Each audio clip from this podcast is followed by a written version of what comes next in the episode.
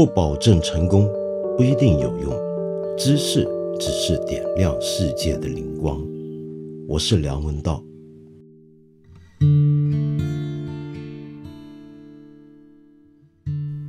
名震江湖的花种最近又火了一把。因为曝光一连串酒店的卫生问题，导致花总的个人信息被泄露出来，不得不露出了他的庐山真面目。这真是一件让人震惊的消息。尤其令人疑惑跟痛心的地方是什么呢？就是他这一条的短片。偷拍到的，在各个酒店，尤其是五星级甚至是顶级的酒店里面的清洁卫生情况，使我们发现，酒店的卫生问题不只是某一家酒店的问题，不只是某一个连锁品牌的问题，而且还是从南到北，在全中国涉及整个行业的问题。那假如这种问题这么广泛的存在，这说明了什么？这说明的已经不是个别酒店管理做得好不好，而是背后还有一个更大的东西存在。那个更大的东西是什么呢？我们可以这么来理解啊。事实上，我们每次入住一家酒店，这个酒店给我们怎么样的服务？这个服务包含的是一整套的东西，不只是他给你吃的东西好不好，睡的床舒不舒服，同时还包括一个最基本的条件，就是它干不干净、卫不卫生，这些东西都应该总体的包含在酒店提供的服务里面。我们遭遇到的这个酒店的服务，它只是整个行业。或者说，一个更大的金字塔的塔尖，在这个塔尖下面一点的部分，就是这个社会，或者说这个地区，甚至是一个国家，它的整个服务态度、服务文化。再往下，则是这个服务文化所依托的更广大的一种文化习惯。我们一层层在讲，为什么卫生这个东西也是一种属于服务文化的一部分呢？是这样的，我们可以发现每个国家每个地方的服务文化都有点不一样。比如说，今天中国游客非常熟悉的一些地区，泰国、日本，我们就会感觉到，哎，在这些地方得到的服务好像就是特别的周到而细致。而在泰国呢，你会感觉到他们的服务好像总是充满了一种暖人的心意。为什么呢？这跟这两个国家他们各自的一些的服务心态是有关的。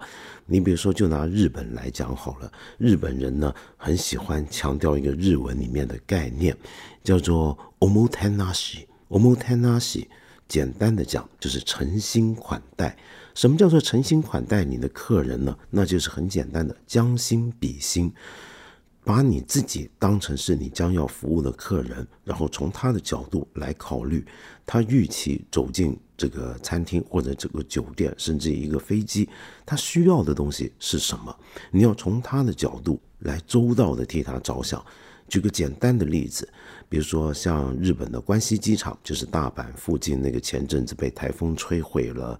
一段时间的机场，这个机场就有个很特别的设计，就是它的登机的柜台啊，跟别人不太一样。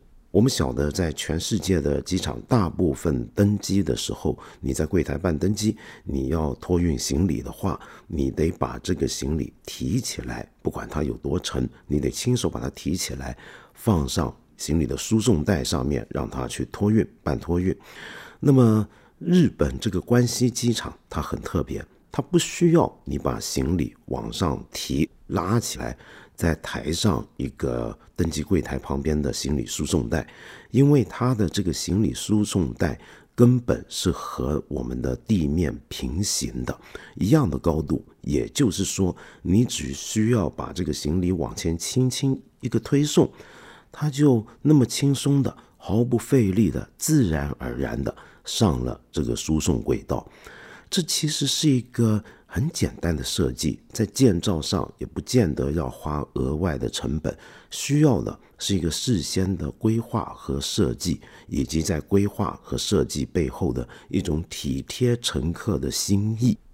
好，我们说回卫生这个东西啊。那假如说一个地方的酒店，它秉持的或者根据的是它背后的一个这种待客之道的话，那么他们就要替你想象，一个客人进来，他会在意什么地方，会在意什么角落呢？那可能最重要的就是每个地方都应该要觉得干净。那于是很自然的，比如说我在日本一些很好的酒店，就会发现它的水杯。是几乎洗到擦到是亮晶晶的程度，你就觉得几乎那个玻璃啊，拿起来在灯光下差点就照不见玻璃的形态，因为它实在是洗得太干净了。好，那也许我们会说，哎，该不会日本人也像我们现在看到这些中国酒店这样子，洗杯子的时候也随便拿一个洗完了马桶的一个洗脸巾来擦一擦吧？当然不是没有这种可能啊，因为这都是我们见不到的东西。而且据说呢，全球的酒店再好的酒店，比如说我住过那些酒店来讲，可能都有这些隐藏的潜规则存在。虽然我不像花总那样子住过那么多的中国五星级酒店，但是过去几十年来我到处乱跑，也算是住过不少酒店。尤其我最近几年，每年呢。我住酒店的时间是超过两百五十天的，所以我大概有点这个经验。但是我凭什么相信日本比较不会出现花种铺路的那个情况呢？我一个很狭窄的经验，我记得有一回我漏了一些东西在一间酒店的房间，那我中间要回去拿，回去的时候正好碰到这个客房服务员在打扫卫生，然后我看到他在打扫什么，你知道吗？他居然把这个书桌里面的抽屉拉出来，然后呢，是这个抽屉的这个柜筒的底部，平常我们手不会碰到的地方，他居然拿抹布在抹那个地方。那个地方，比如说一个抽屉柜底，我们自己在家这个柜底，我们都不会觉得会有什么很脏的东西吧？我们也平常不会摸它。他这个人干嘛要连这个我们根本不会注意到的地方都要抹呢？都要清洁呢？如果他连这个都在做，而且是在客人不知晓的情况下在做，那么是否可以说明我能够比较信任这个酒店的清洁程度呢？那么当然，我们还可以讨论啊，刚才我说的这一点已经超出了我们一般所说的待客之道，因为你待客人要将心比心的话，那你可以想象，客人一般也不会碰一个书桌的抽屉的柜底吧？那么他为什么还要那么做？好，这就说到这个文化的第三层了，也就是整体的文化的一种倾向。那么这就说明日本人爱好清洁的程度是已经达到了连这种我们一般肉眼看不到、我们接触不到的地方，他都觉得有必要清洁的一个地步了。那么说到酒店文化啊，我们到底不是一个。专业评论酒店跟旅游业的一个节目嘛，那么所以我想跟大家讨论一下，就是关于围绕着酒店的一种的特殊文化，有时候是意外的跟这个国家的一种历史、社会和政治模式的发展是相关的。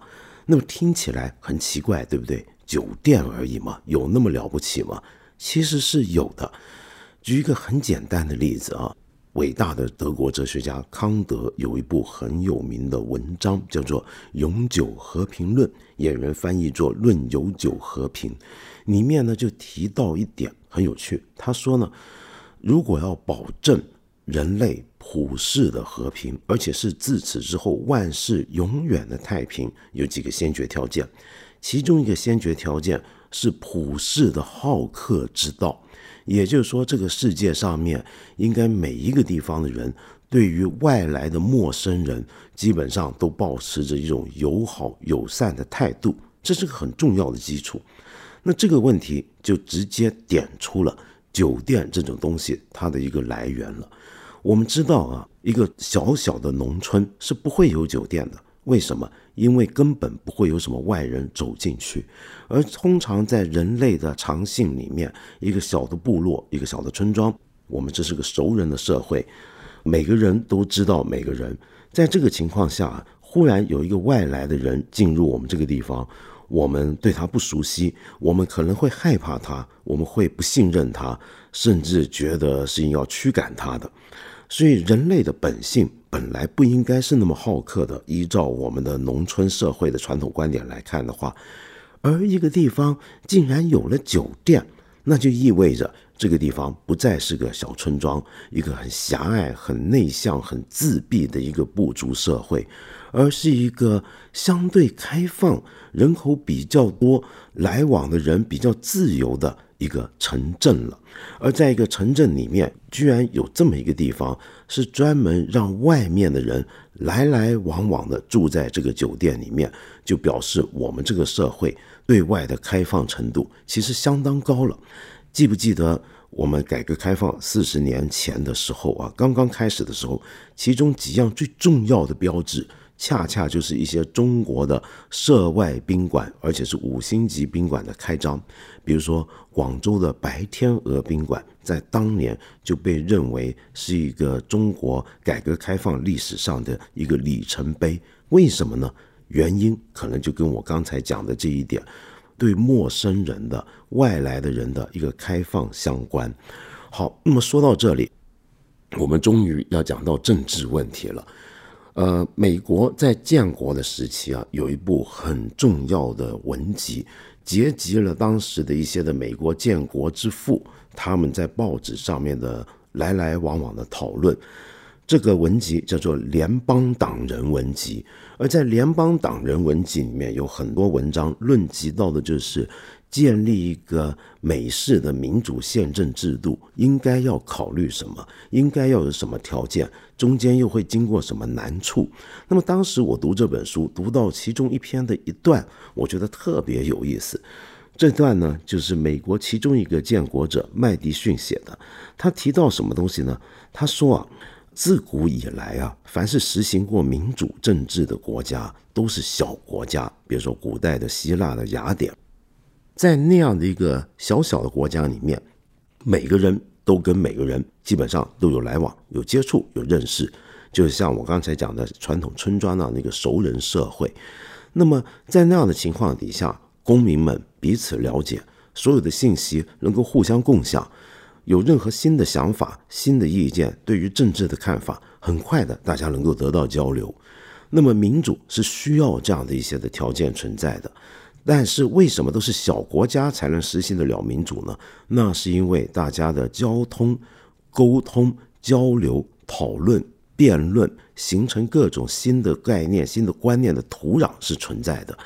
但是像美国这个刚刚建立的国土这么巨大的一个国家，它如何可能实行民主呢？每个人其实都不能够认识。整个国家的其他的国民，对不对？你一个住在纽约的人，怎么可能会认识整个波士顿的公民呢？那么波士顿的人要是对这个国家的未来有些想法、有些意见，怎么样能够准确的传到纽约那边去，甚至往西海岸那边传递过去呢？这是很困难的。那么因此，要在美国这样的地方要实行一个良好的民主的话，他提到了一个在我当年看来很奇怪的东西。他说。看来呀，恐怕我们要有一个四通八达的交通网，以及一种呃新的发明。这个发明是什么呢？就是到处都有的酒店。好，那问题就来了，这个酒店跟刚才讲的这种民主社会所必须的人与人的沟通讨论又有什么关系呢？这就牵涉到一个美国的独特的历史了。我给大家介绍一本书啊，这本书呢。就是美国宾夕法尼亚州立大学的一位历史学家，叫做 Andrew Sandoval Strauss，他的一本书叫做《Hotel: An American History》。啊，我很多年前曾经在别的地方也介绍过这本书。那这本书呢，很值得注意的是，首先看看它的书名，叫做《酒店：一部美国的历史》。它不是要谈美国的酒店历史，而是要说美国的历史在某个侧面来讲。也就是跟酒店相关的，或者是一个酒店的历史，这个话怎么开始呢？首先我们要晓得啊，酒店呢，除了是个客栈，除了是外来的人来来往往能住的地方之外，它其实也是一个城市的一个大客厅。比如说，我们今天都很习惯，有时候开一些会议会去酒店开，是不是？你就看到酒店的功能。甚至它的商业的盈利点，往往不仅只是出租客房，还要包办很多大大小小的会议。而这些会议呢，就是我们这个城市跟外面来的人大家聚会的一个地方。那么，当年美国这个民主社会建立的其中一个基础，就是各种各样的公民结社。这个公民结社，也就是公民彼此间有各种的交流来往。这些来往不一定是那么政治性，可能就是大家聚在一起打打桥牌，或者说一群女性在一起谈一谈女性关怀的问题，搞一些妇女会之类的东西。那么，但是这些都还是某个地方自己的小组织吧。很快的，他们开始发展出一些跨城、跨州，甚至全国性的组织，比如说全国性的美国的妇女协会。全国性的美国的桥牌协会，那么搞成这种大型的全国活动之后，就需要我们这个酒店要能够接待我们别的州、别的地方来的会员们到我们这个地方来举办集体活动。那么，于是全美各地的人就可以齐聚在这个酒店里面，也就是说，酒店提供了这么一个便利，就是让整个国家的人。能够四处的在这个国家之内游走聚会，有大大小小的公民结社。而根据非常著名的思想史家、政治学家托克维尔的《论美国的民主》或者《论民主在美国》里面就提到，公民结社是民主社会必要的条件之一。我们就了解这个东西有多重要了。好，但是这个仍然不是那么政治，是不是？我们再往更政治的面向来讲。我们就会发现，在美国建国的初期的时候，酒店确确实实是许多大大小小的政治集会、政治讨论、政治演说发生的场地。我们一个本地的公民们要选市长，要做政见发表会，要做种种的政治辩论讨论，最容易的地方想到的就是在酒店这个我们城市的客厅里面来聚集。而如果有的人他要做跨省、跨州、跨城的这种政治活动，比如说要竞选州议员、参议员、竞选总统，那么他就要把全州、全国用台湾人讲法叫走透透，那么到处走，他来的地方、住的地方、办活动的地方也依然还是酒店。那么于是酒店就成了一个当时美国这么多的新兴的、很旺盛的。政治活动的一个聚会场所了，比如说我们今天非常熟悉的美国选总统，喜欢搞那种巡回演讲，对不对？总统候选人要到处跑，坐这个大巴去每个地方见人。那么今天这种演讲集会活动都搞得规模很大，可能是在一个体育馆。但是第一个做这种巡回演讲的人，恰恰也就是美国第一任总统华盛顿，他最早办这种活动。就是在酒店里面，那个时候，华盛顿他跟他的随员们坐着马车，有些时候是他自己骑着马到了某个城镇，他下了马或者下了马车，把这匹马或者马车放在马棚，拴住了这个马之后，住进酒店，然后接着呢就准备在酒店准备好的会场里来跟当地人集会、巡回演说。华盛顿就是今天美国式的这种政治巡回演说历史上面最重要的一个人物之一，所以酒店这个东西在美国就因此具备了一个不同的历史的 DNA 了，而它背后反映的也就是整个美国的一套民主文化，所以真的是不同的酒店，你得到的东西，你遇到的东西，很多时候。都是跟这是个什么地方相关的。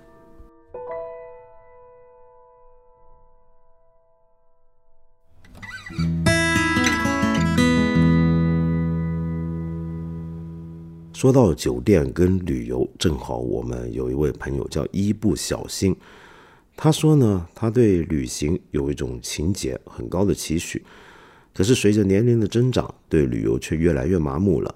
于是你常常想，为什么你要旅游走马观花看景点，还不如在家看书？可是呢，有时候像听我们的节目啊，听得越多，越想出去该转转了。于是你给了自己一个小计划，一年去一个国家旅行。可是你还是很纠结啊，是不是真的会很有收获呢？会不会去了一个地方就破灭了一个梦想呢？比如说，你说你今年去了京都，就相当失望，于是你就想问我有没有很好的一个适合旅游的方式，或者呵呵 我什么时候还组织带个团啊？嗯，组织带团好主意。嗯，我们想一想，呃，其实我们是有的。那么你可以留意我们看理想的公众号，我们有时候是会有一些团是给我们的看理想的朋友参加的。那么回头讲你这个问题啊，首先怎么样可以旅游而不只是走马观花呢？那很简单那，就别走马观花嘛，对不对？比如说名胜。你如果真的要去一个地方想打卡，去了巴黎非得上铁塔，那我无话可说。但是，假如你真的是想深入了解一个地方，那么去巴黎去铁塔，你恐怕理解不了巴黎很多事情。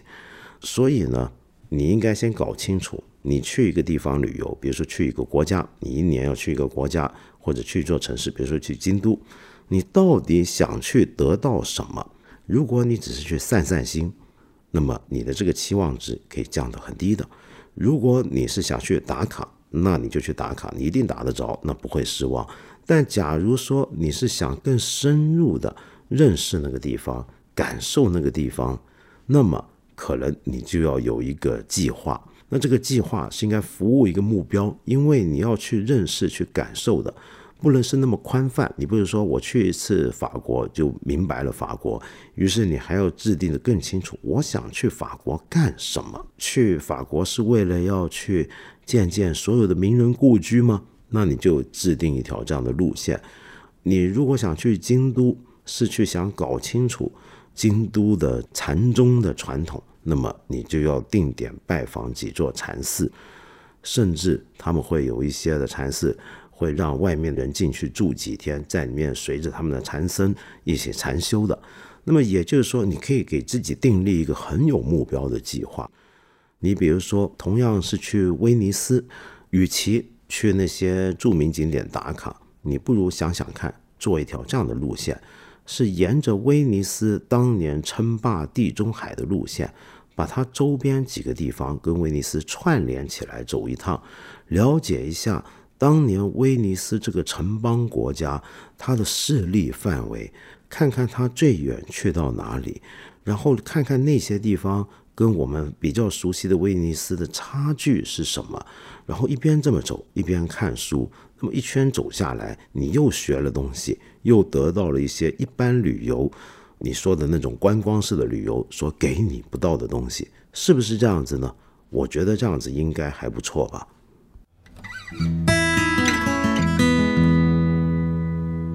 我们八分这个节目每星期三、每星期五都会在看理想 APP 和看理想微信公众号同步更新。欢迎你给我留言，提出你的问题或者建议。我们今天就先聊到这里了，下期节目再接着谈。